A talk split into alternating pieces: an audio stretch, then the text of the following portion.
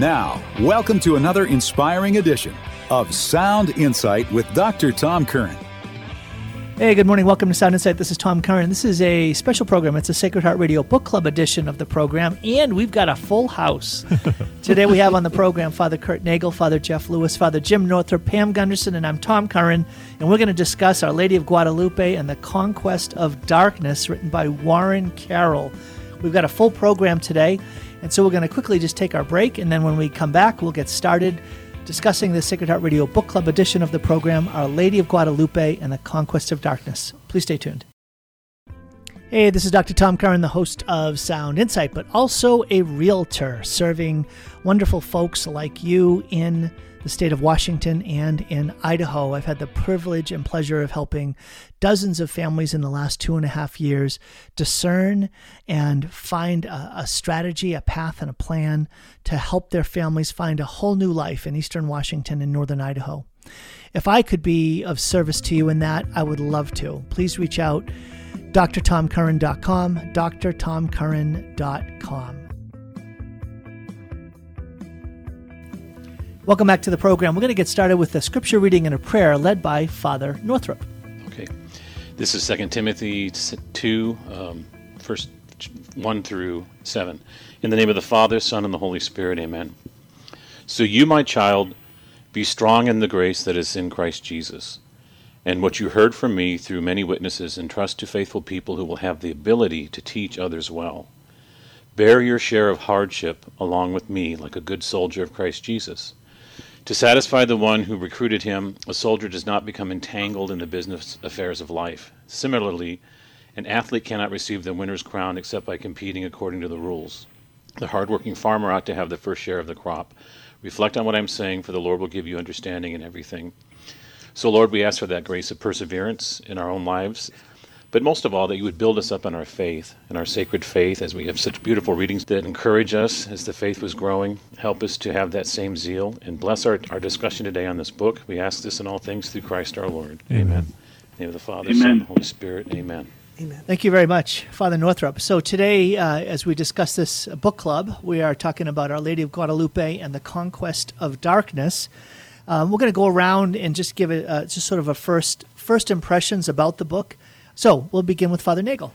You know, Tom, this was a uh, a throwback for me, a, a memory jogger. I this probably sounds strange, but in junior high, I read a book by Bernal Diaz, which is his account, the main main account of the conquest of Mexico. I don't know how I got it in my hands, um, but I remember in eighth or ninth grade reading this uh, this story, and I hadn't really gone back to it since. Uh, it's an amazing story. It's the story of the conquest of Mexico uh, by Cortez, and you know, a few hundred, um, maybe up to a thousand um, Spanish conquistadors, and um, so this book is the first two thirds of it are the story, really the story of the conquest, and then the the last third is once the uh, Spanish had conquered Mexico and how um, Christianity, Catholicism came about, and the, the challenges of that is especially focused upon on the um, uh, apparition of uh, Our Lady at, uh, of Guadalupe. You know, it's another thing interesting about this book is that Warren Carroll does something really interesting. I haven't read a lot of his books. Uh, in fact, I think this is the first one, but I do know that he is his thing is to rewrite history uh, from the eyes of faith. And so, if, if we believe who the Catholic Church is and the world and universe are as the Catholic Church teaches, then the priorities and the emphasis on in history is different. And, and our understanding of what's going on in history is different. And there's a really good example of it right here that I found actually surprisingly powerful. And um, in, in that, the, he's really talking about the fact that it's this society has been dominated by the demonic.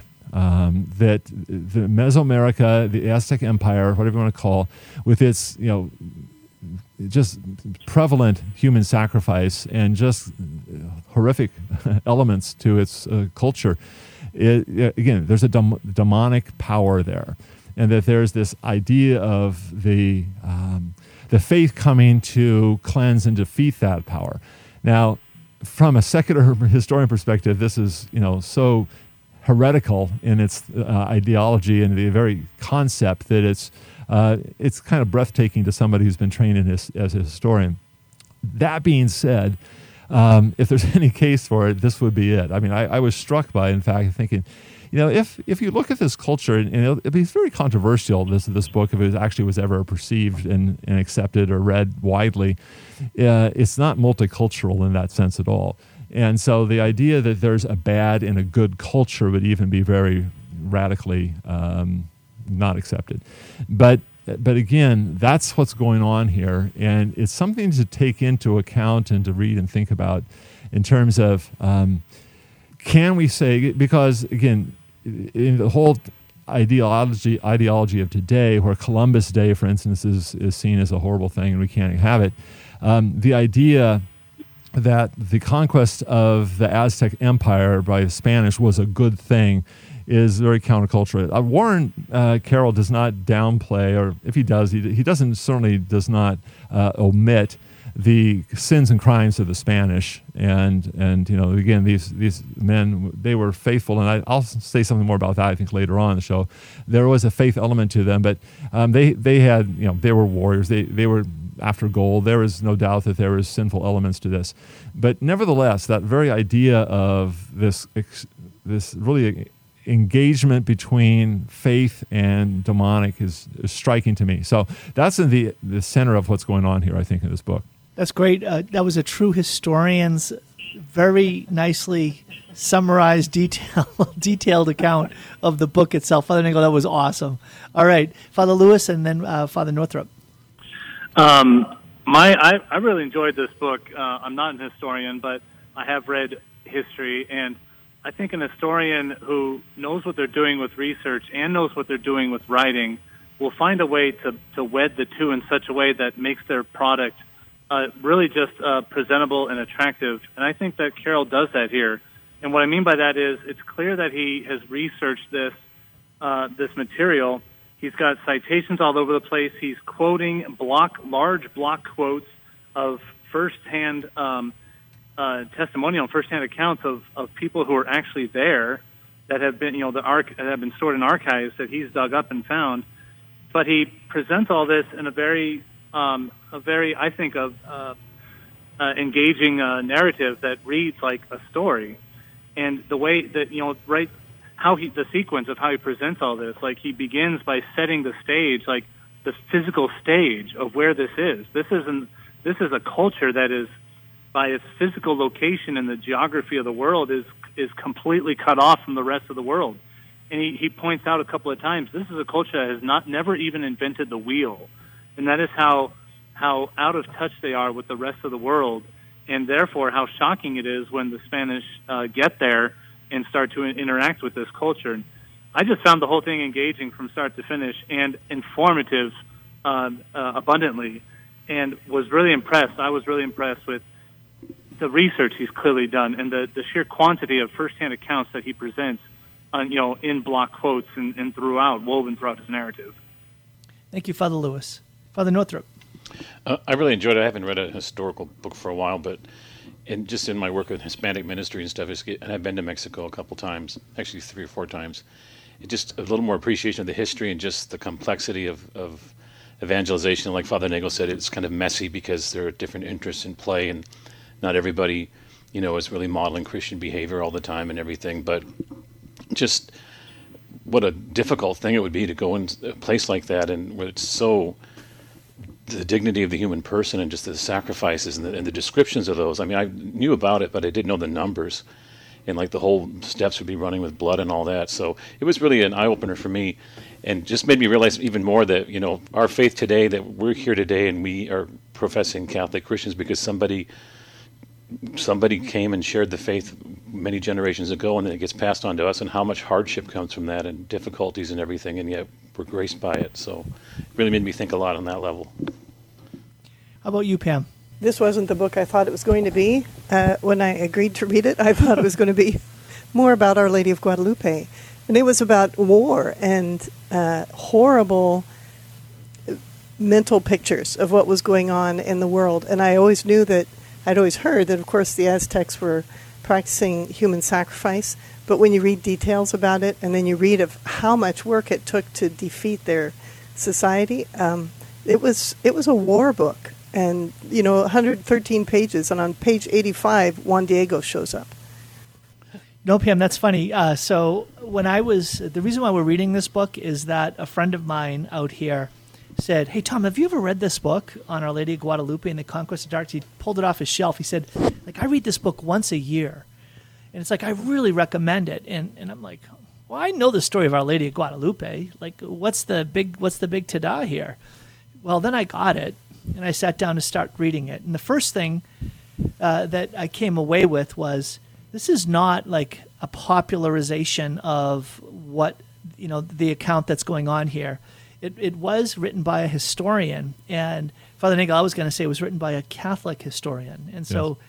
I tried to summarize there in two words that concept of how do you write history informed by faith or with the with the awareness of faith uh, involved. I loved how you said it. I think you ex- uh, explicated that um, wonderfully well. Well, I found reading this book like um, read uh, like eating uh, like a fine meal. Not that reading about war, Pam, is a fine meal, but what I mean is, is that it's not just it, you don't breeze through the book. You just don't breeze through it. it it's like the the writing was meaty. It was it was it made you stop and reflect and think, and at least that was my experience of it.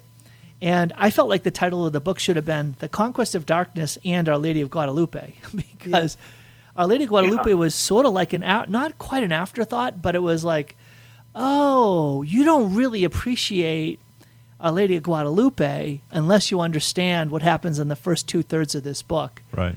So it was like that was the big tada. It was that you, you know you you get the Tilma and Juan Diego and oh am I not you know am I not your mother the one who is here with you? You know you know all of that. But to understand the 80,000 bodies slain 50 40 years before and rivers of blood and mile 5 mile lines in every direction of people just walking up the steps of the pyramid just being slaughtered it's just like what? What? So it was um, it was a very uh, eye-opening book for me from that standpoint of understanding the history of this time through a Catholic uh, a Catholic historian's approach. So I really enjoyed the book. Carrie, she said she read a few pages and she'd get exhausted, so she'd put it down. Just like, all right, I got to come back. I can only read a couple more pages, and then it's like this is. I, I want to use the word ponderous from the standpoint of it makes you ponder. So I really liked this book. I thought it was very valuable and at its and at its high points, incredibly inspiring. That was my experience of it. We have a little bit of a change here where you really love a book and Pam is pretty shaky. so I'd like to just point that out. So that's that's good. That's good. And it's about Our Lady. I don't know, uh, Pam. Pam, what is that saying? Kind You of know, about just about the Need to go to devotion of a son and daughter. You know, so all right. So okay, well, why don't we dive into the book and let's start. The way that we typically do it is that the uh, we'll we'll kind of go around the circle and you can pick a, a section or uh, and kind of make our way through the book.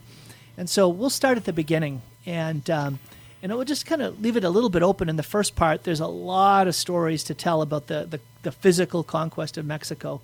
So, in the first uh, chapter or two, um, Father Nagel, is there a particular section or quote that you'd like to draw attention to and then reflect on? Well, I I don't know if a particular quote, but I, I, what I would say is uh, my my experience is a little different than yours, Tom. I like the book too, and and, and I would say, uh, like I said, it was a, it was a remembrance for me. It was a reminder of something I'd already experienced, and that was, um, you know, I think the Father Lewis was talking about um, the the sources that uh, Carroll uses here. And again, going back, the the primary source from a Spanish perspective is Bernal Diaz, who was a soldier there, and, and uh, decades later wrote down his his remembrance of this. And it is just an adventure story. See, so for me, I didn't find it ponderous at first. I mean, maybe because I already had read it. I actually read it a couple times back when I was young. I knew what the story was. And so for me, it was just reminding me of the details and things. But I was just struck by the audacity of the Spanish. You can like them or hate them. You can you can make any judgment you want on them, but you just have to think about these guys. There was incredible daring that these guys took on.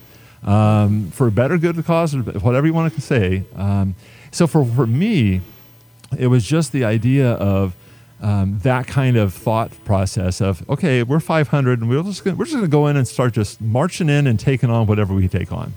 Um, and I think that that for me, there's an inspiration there for me. I think this is more of a guy's book. I could be wrong, um, but the idea of uh, the audacity of faith, uh, just in the original project, where uh, Cortez is not off this perfect figure. He's not an angelic figure. He's he, he's he's on it on the edge politically. He's doing this on his own in some ways. There's all, I think there's always this there's a there's stream of gold going through him, but that's for that's like a double edged sword that he wants the gold, but there's also some good drive in him in, in terms of what he's doing about this. Um, this idea of, of conquest and uh, for his king and his country, etc. And I, I know I'm, I'm, going a little bit long here, but I, I, what I reminded me of so again, this is historical historian speaking stuff. The Spanish, they're really, in some ways, I don't mean this negative, really, but they're like Vikings, Christian Vikings. Uh, people admire the Vikings, not because they slaughter people, but because, but because they were just willing just to, they were doing anything. Um, and people, there's a, there's a, uh, an attraction there, I think, of just the pure sort of raw courage. And they're pagans, but uh, if you want to know the, the, the Spanish, Spanish of the 1500s during this period of time, they, they remind me of the Normans. So the Normans are former Vikings who settle in France in the 900s. They take on Christianity and they take they meld the best of both. And Warren Carroll talks about this.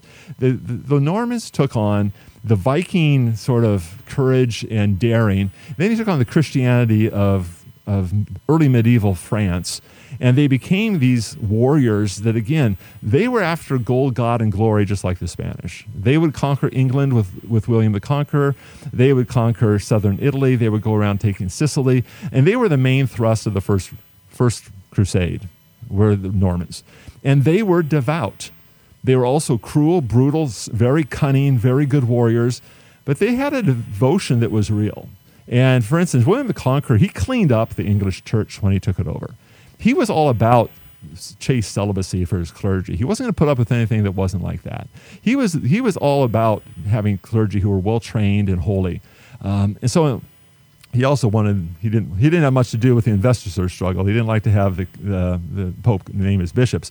But the, the truth of the matter is they were devout. Similarly, 16th century Spain, you have these men who are courageous, cruel, cunning, strong, devout, greedy, um, but they are, again, these just uh, audacious. So again, that was the, the thing that I took away from that first part of the book was just being reintroduced to that concept. Um, there's a challenge for modern historians and modern readers that that would be an attractive thing, but I think it does touch um, Catholics in certain places. So that, that'd be what I would throw out there to see how you reacted to that. So, uh, Father Nagel, uh, in, in, the spirit of what you just shared, um, Pam, if you would read, go to page 30, and the last full paragraph starts uh, talks about the fort that Cortez and his men had built on the on uh, really at the beach at the shore in in uh, in this little town. I think they call it Veracruz. And um, if you would read from there just to the end of the next page, there, just it's a it's not as long as it sounds, folks but it's a beautiful and powerful. Actually, you know what? We're actually up against a break, but to highlight that sense of audacity, we'll have UPM read that when we come back, and then Father Lewis, I'll let you pick up, and Father Northrop uh, from there. All right, this is Tom Curran. We're in a Sacred Heart Radio, Radio Book Club edition of the program, and we're talking about the book Our Lady of Guadalupe and the Conquest of Darkness. We'll be back in a minute with more Sound Insight. Hi, this is Dr. Tom Curran, and you know me as the host of Sound Insight. I am also letting folks know that as a realtor licensed in the state of Washington and in Idaho, I love serving Catholic families and others who are discerning a move for yourselves. It's much more than buying or selling a home, it's discerning a whole new life. If that's something that you would find uh, a help in, if I could be of service to you, please be in touch. You can find out more at drtomcurran.com. drtomcurran.com.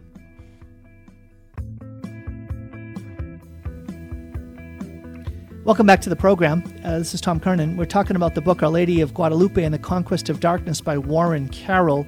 Father Nagel, just before the break, was reflecting on the audacity, the amazing uh, courage and boldness, the fervor and faith uh, of of the of the of these of these particular men, and and sort of their the they are the inheritors of this. And so, Pam, would you um, pick up on that theme and, and begin reading uh, on page thirty at that point where I mentioned? The fort was finished and the army divided, about a third being left as a garrison at Veracruz. The rest, between three and four hundred soldiers and a few cavalry, were made ready for the march inland. Naturally, he designated for service with him his most reliable men, but he was determined also to maintain a base on the coast. His ten remaining ships, one had been sent to Spain carrying the letters to King Charles, would be a standing invitation and temptation to the garrison to desert and to the invasion force to retreat.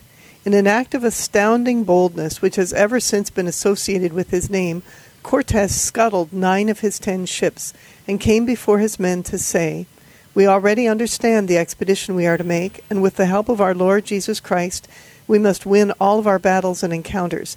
If we are ever defeated, which God forbid, we can never raise our heads again, for there are so few of us, and we can expect no other help but His. Now that we no longer have ships in which to return to Cuba, we must depend upon our start, stout hearts and strong blows. As for the faint hearted, there was the one ship left. They could go back to Cuba in that. Naturally, no one wanted to select himself for such a group, so Cortes scuttled the last ship as well. Hernan Cortes and his 300 Spaniards turned their backs to the shores of Nightmare and their faces to the keep of the Hummingbird Wizard. If one estimates 20% of the 15 million people of the Aztec Empire as men capable of bearing arms, the odds against them were precisely 10,000 to 1. Bernal Diaz, who was there, put it best.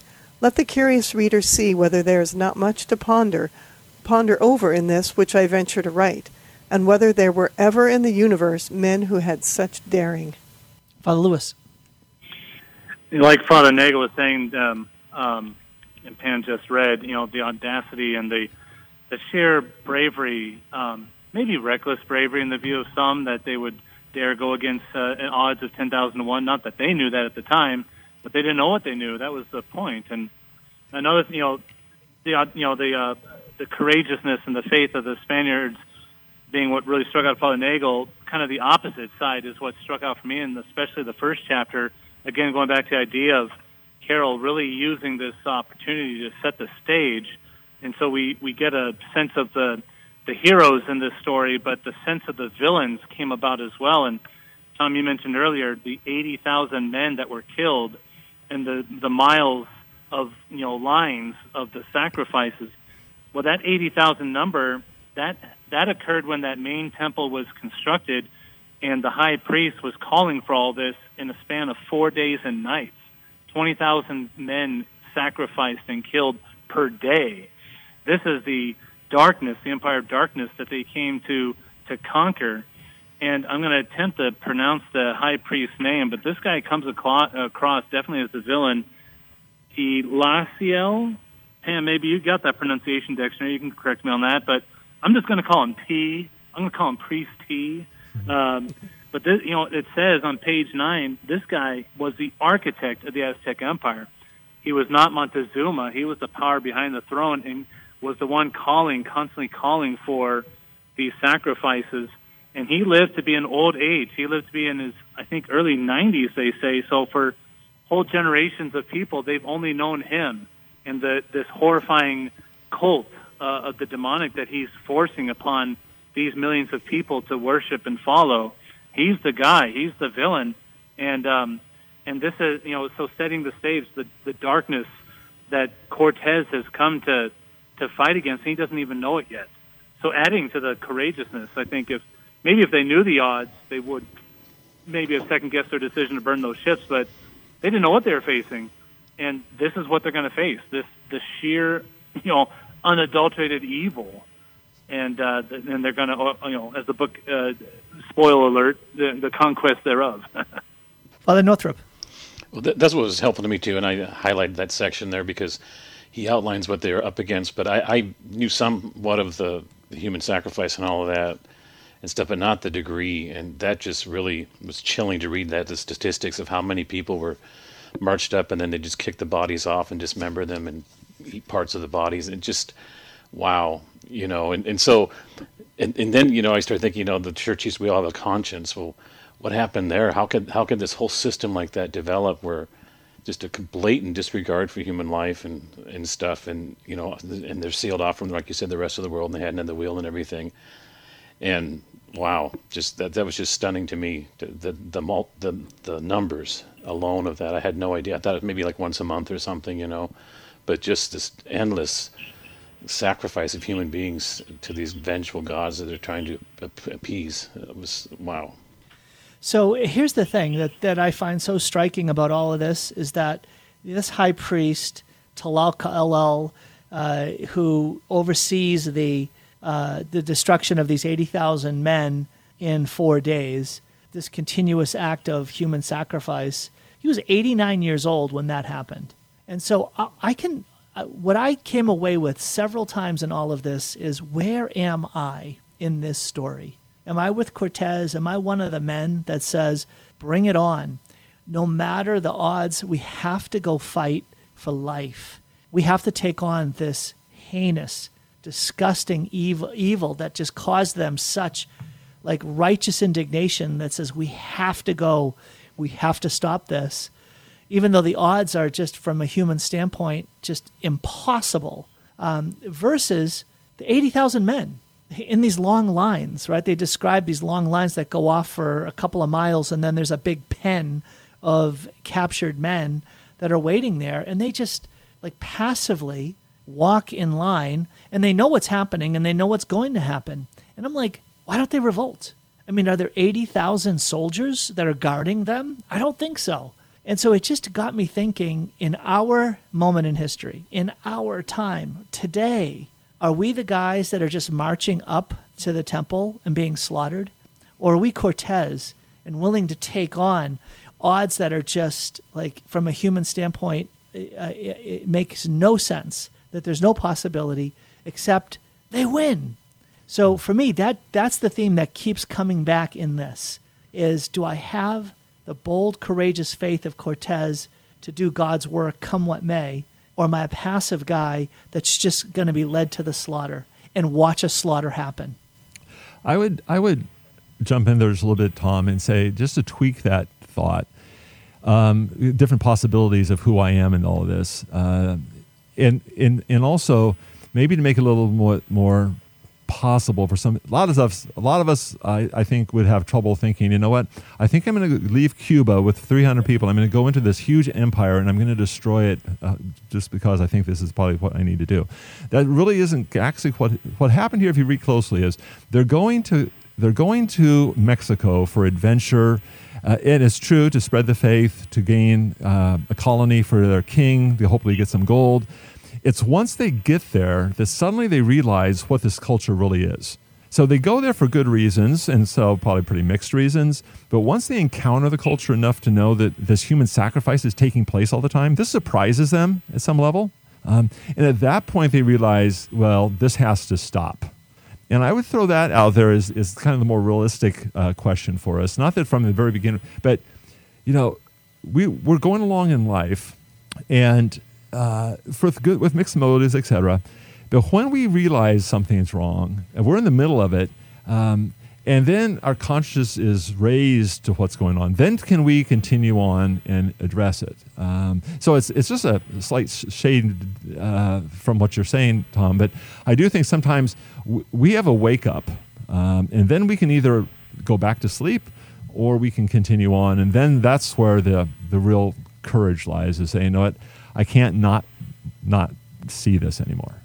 Uh, and you know, just to say, Father Nagel, I, I maybe I didn't tee it up correctly, um, but that's precisely what I meant. Mm-hmm. Um, so I, I, probably jumped too far ahead of the the dawning awareness of the soldiers of of Cortez realizing that human sacrifice is happening, and they're going to they're going to Mexico City. They're going to yeah. go take this on. Yep. Um, but that but that sense of not backing down, not not willing to back down from a fight that from human odds would make no sense to fight. um, is it's really for me very it was very powerful, very moving for me personally. So, so that's something that jumps out at me in this first quote, and then just picking up from what others have shared. Um, Father Lewis, do you want to pick up on that at all, or do you want to uh, bring in another quote or uh, another section? I'll let you pick up however you want. Well, I was going to say, you know, if I were to ask who am I in all of this, well, I'm I'm definitely the priest that went along for the ride, so that was easy. I got the Uh, are you the first world. priest, or are you one of the twelve that came in later? So, Oh, the first one, because those twelve had hardships. I can't I can't be troubled with that. oh, that's funny. So, uh, so Father Lewis, do you have a um, a quote that you want to go to, or like in one of the early chapters of the book, some particular scene that you want to reference? Well, you know, there's that whole block quote um, pointing out the you know the sheer quantities of people that just that that's what I kept going back to as I'm going along. That it just it's hard to conceptualize the brutality of, of all this, and um, um, anyway, it was on page ten. It's a whole block quote. You know, have to read all of that, but uh, in the midst of that, all were in readiness. The lines of victims were strung out for miles with great reservoirs at their ends, thousands of trapped humans milling about like cattle, awaiting their turn in a line that was about to move. Suddenly, the brilliantly arrayed kings appeared on the platform, and silence fell over the city. Um, together, they approached the uh, the chapel and made reverent obeisance as they turned to join their aides at the four slabs. Great snakeskin drums began to throb, announcing that the lions could now begin to move. Just chilling, just so so horrifying. the- You know the setup and all this, and and and like you said, Tom, that they just let this happen. There's eighty thousand of there. You'd think they would revolt or something. I I think I would have, but maybe that's that's But just I, that's I, the culture that's been in place for Right. years. Is that this is their mindset? I, I would, you know, it's it's it's easy to say why don't they revolt, but I mean, you could say that about the, pe- the Jews at Auschwitz Holocaust, too. yeah. You know, um, That's true. the the idea that um, here are these people who are victims and they're completely isolated from one another. It's not like they're a team or an army that's been captured, at least not as a unit. And so we do get um, an- anesthetized to the evil and that what we are experiencing and what we're subjected to. Uh, the idea that I'm going to suddenly heroically resist, um, it's possible in a few times, but I, I, I wouldn't want to judge them too harshly because um, it's, it's, I think human history has proven that that's, that's a pretty common thing in, in these horrific situations that uh, we're kind of stunned into um, just kind of going along. No, you're right. I think Father uh, in Father Nagel, you brought up um, Auschwitz. I, I actually that that was the scene that came to my mind, where the scene where the the Jews are first being gathered on like um, train platforms, Yeah, and there's cattle literally cars. hundreds and hundreds of them, and you see these cattle cars pull up, and there's only I don't know a handful of soldiers. And since we know the rest of the story, part of us, part of me is thinking, no, now, do, do you have a chance now? You're never going to have the same chance again you know, you're outnumbering them 50 to 1, 100 to 1, just all as a body move. But then the, the immediate thing to stop and say is, wait a minute, where are we like those cattle? Where are we just floating along and letting real evil happen and we're not doing anything about it? So, Father Northrop, what, 46 go ahead, 46 Pam. million abortions in our country since abortion became legal. There's there's one way that we're not doing it. Yes, that's right. And and I um, one of the things that's really striking to me is that people can be typing on their computers during the program. I can hear somebody typing away. Father Northrop. I'm guessing No, it's, it's not the me. it's the Not- technology guy. I turn my mic. I turn my microphone off when I'm not addressed, actually, but I'm not typing. that's awesome. I love it. So uh, obviously it's not me. So I think the numbers are dwindling here, Father not me. Lewis. I think it's uh, And All I- It's our don't do that. creepy, cr- creepy church building here. It's uh, making noise in the wind. That's it. now you do sound like that priest that went with them. All right, Father Northrop. What about you? I, I had one, you know, speaking of cruelty and stuff, the, the part on page 52 where, you know, there was a, a coup to get rid of Cortez and Montezuma was behind it. So in order to punish him, he burned some people at the stake. And, and then they were horrified. It said it had been argued that only such a death could have impressed people who inflicted death so freely and bloodily as the Mexicans. And it certainly did impress them. The Mexicans were horrified by this painful and slow method of execution. and those who saw it or heard of it in detail were probably deterred from making any more attacks on Spaniards for a time. But like all the burnings at the stake, which were the ultimate penalty of the age, of that age in Christian Europe, it cannot really be defended. It was a touch of the kingdom of the dark angel behind the hummingbird wizard upon the kingdom of Christ. So that was an interesting paragraph, kind of, and that's you know the whole thing of weeds and wheat that you know people's motives aren't all pure, and, and even as we serve in our parishes, I mean people you know, your priest, can you do me a favor and you know baptize this child, even though we're not going to follow through on raising them? And people, just there's a lot of mixture there and stuff like that. But that was just an interesting one that they were horrified you'd burn someone to death, but then they watched thousands of people get their hearts cut out while they're alive and don't blink an eye. It's wow.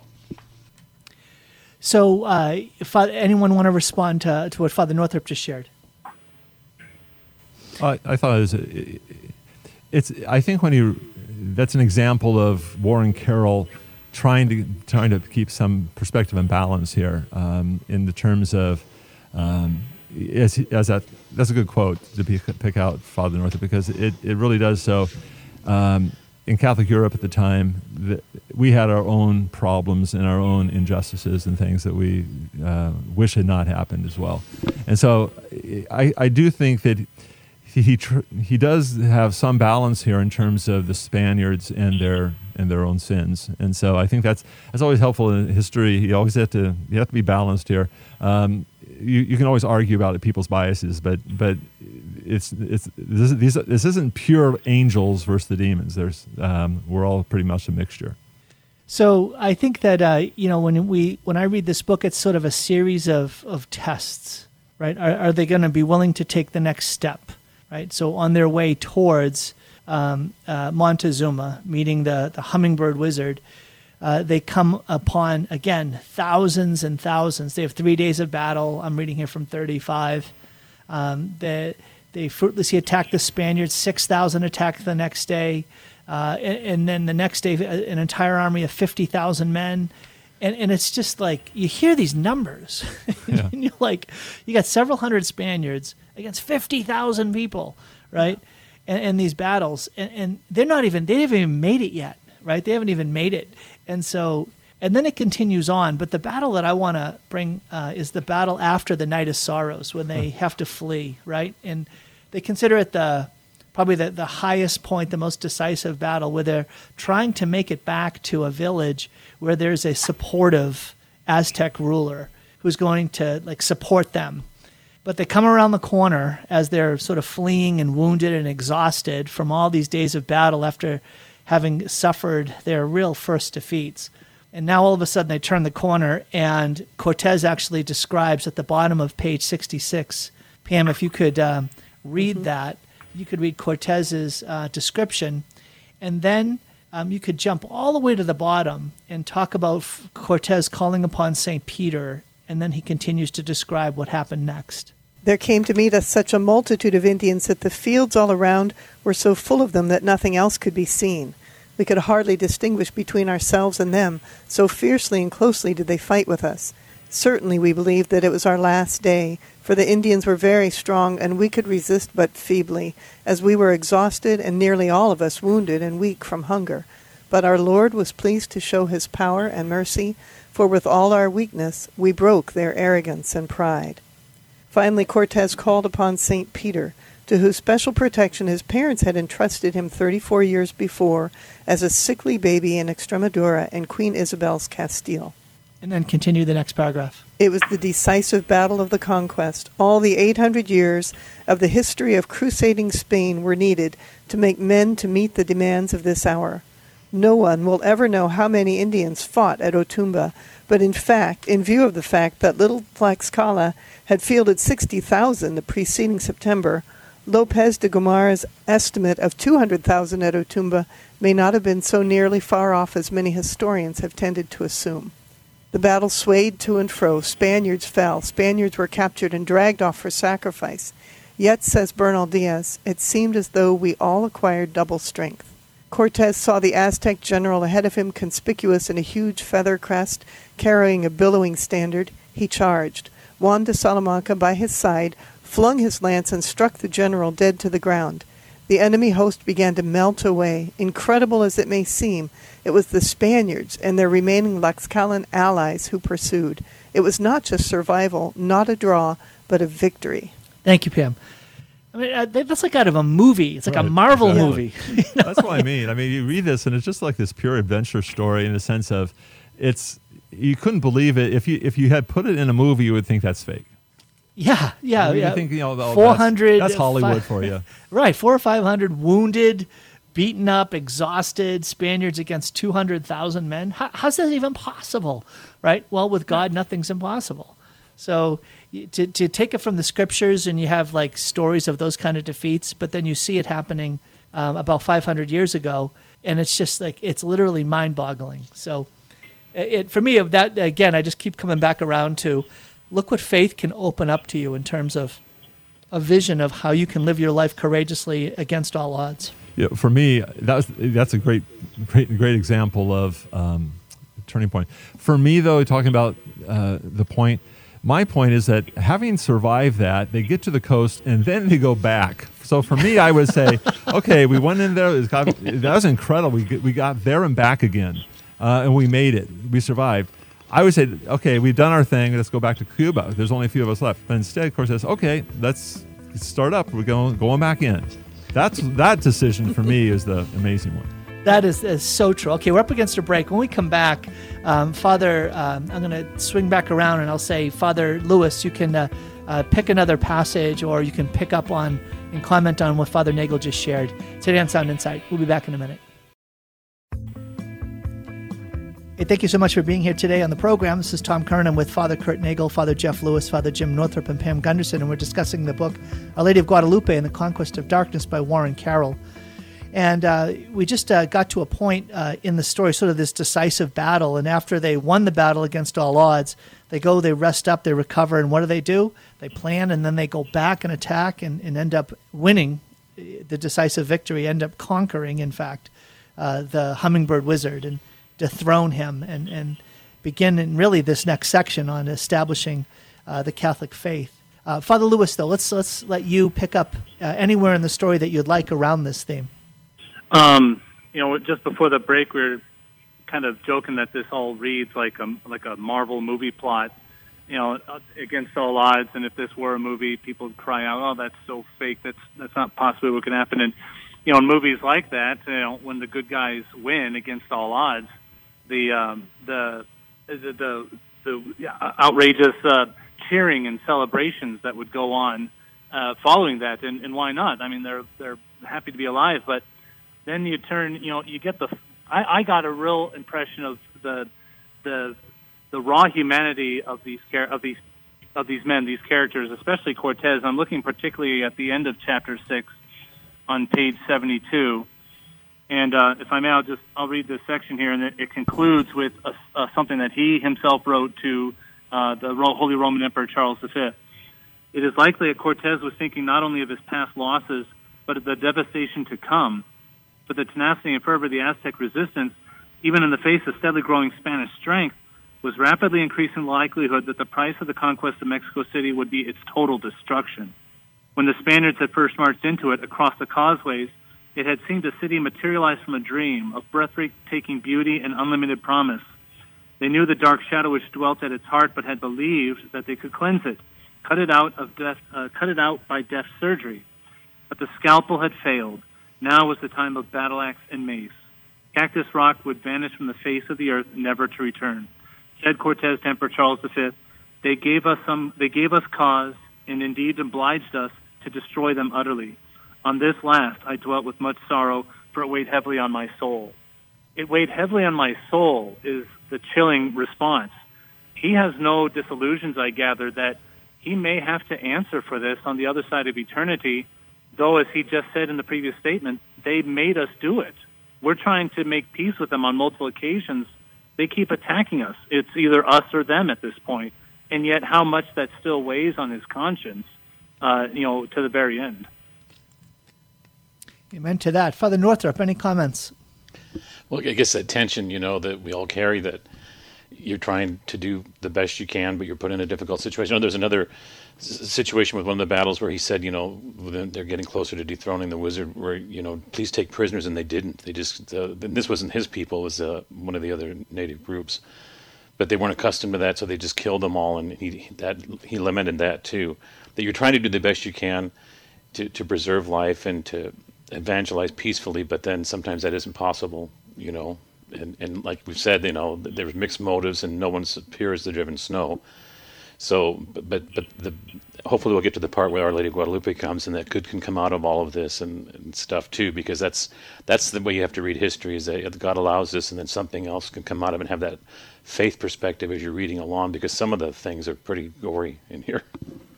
Well, in fact, Father uh, Father Northrop, what you just shared was for me one of the strongest impressions that came out of reading the first half of the, the first two thirds of this book, and that is the devil is real and the devil's ability to integrate uh, evil into society is real. And the fact that in this particular culture, it was not hidden. It was out on out in the open, on display, and integrated into the heart of how this particular nation, this Aztec peoples, lived their lives. It is it was so striking to me the way that that made itself manifest, and how in contrast to that, you have the revelation of the Mother of God and the apparition of Our Lady of Guadalupe. And so for me, it's a great time to shift to that part of the book. But before we do that, we have to take one final break here on Sound Insight. We'll be back in a minute to discuss the book Our Lady of Guadalupe and the Conquest of Darkness. Welcome back to the program. This is Tom Curran, and we're discussing Our Lady of Guadalupe and the Conquest of Darkness by Warren Carroll. And uh, it's published by Christendom Press. Christendom Press. And uh, Warren Carroll, I believe, is one of the founders of Christendom College uh, back in 1977 and has written a number of books uh, in, uh, in Catholic history. And uh, in this particular one, Our Lady of Guadalupe and the Conquest of Darkness, we're now turning to that section, uh, the, really the last third of the book, that talks a bit about the and explores the, the, um, the apparition of our Blessed Mother in Guadalupe. Uh, Father Northrop, it's uh, your turn. Do you want to uh, share anything from that particular section of the book? Well, you just all, I didn't realize all the politics with the bishop and everything, and going in there, and like they say, you know, Cortez, uh, the emperor made one of his best decisions sending Zumarraga there, and then one of his worst sending the other guy to, to go, and, and he was had a very hardened heart and, had, and started slavery and everything. But I'll just go for the jugular on page 101. And this, and I've been to Mexico City and seen the Tilma really up close because we were with the priest and we got we didn't have to go down below on the little conveyor belt. We got to go right up to it, and I just got holy goosebumps. But the, the last time she responded, "Listen and be sure, my dear son, that I will protect you. Do not be frightened or grieve, or let your heart be dismayed. However great the illness may be that you speak of, am I not here? I who am your mother, and is not my help a refuge? Am I not your kind?" Do not be concerned about your uncle's illness, for he is not going to die. Be assured he is already well. Is there anything else that you need? Just like a good, is there anything else that you need? You know, when we were sick as kids, we'd always call for my mom because we knew my dad wouldn't get out of bed. so we'd always call mom and she would come and take care of us and everything. And so out of all of this, the, the, the beauty of that and the, and the, the top of the hill at Tepeyac, and I climbed up there, a lot of breath, but there's a, there's where the chapel is. And that this was uh, that, that God is doing things in history too that we don't always see, and sometimes we just see the fruits come. But there's always this other history going on with, God's grace, and the very fact that all this killing and death could come, but then we can say today we have the faith, we know the faith, and so much, so many things went into it, you know, weeds and wheat and so forth. But to be able to arrive at that point of belief where I believe and I'm Catholic, I love my faith, and so many people, and I'm here because somebody else shared it with me. So Our Lady came and and just drew people like a magnet to Christ and, and, and, and the evangelism, star of evangelization. Amen to that. Father Northrop, any, I'm sorry, Father Nagel, any comments? You know, this reminds me of a, a, scene from Mel Gibson's movie Apocalypto. I don't know if you've seen it. It's a pretty bloody movie because it's dealing with Mesoamerica culture. But at the very end uh, of the movie, uh, spoiler alert, I guess here, but um, this this native is running away from these people who want to capture him and sacrifice him. And he comes to the shore of the ocean, and, and the shore there's these Spanish ships who have just arrived, and they're, they're the small boats are, are, rowing in towards the sea, uh, towards the shore And these native May- Mayans, I think, are who they are at this point, or they, they just stand there looking. They don't know who these people are. But in that boat is this Franciscan friar among, among the, you know, the soldiers who are coming with the flags of Spain, etc. And it, I always thought that that was seen. Um, it was controversial, certainly, because again, it goes against all the multicultural ideas that this is colonialism, it's destructive, etc. But it, it really powerfully portrays the, the contrast of, of the two cultures and the idea of the, of the friar being uh, uh, a, for, uh, a figure of charity and reason, despite the burnings of the Inquisition, et cetera, whatever. Um, but it, it, there is this sense of relief of ah, this craziness is going to stop. And so I always I, this book has been really powerful for me in terms of Our Lady of Guadalupe and the reasonableness and the charity that shows up um, as an antidote to what was going on before.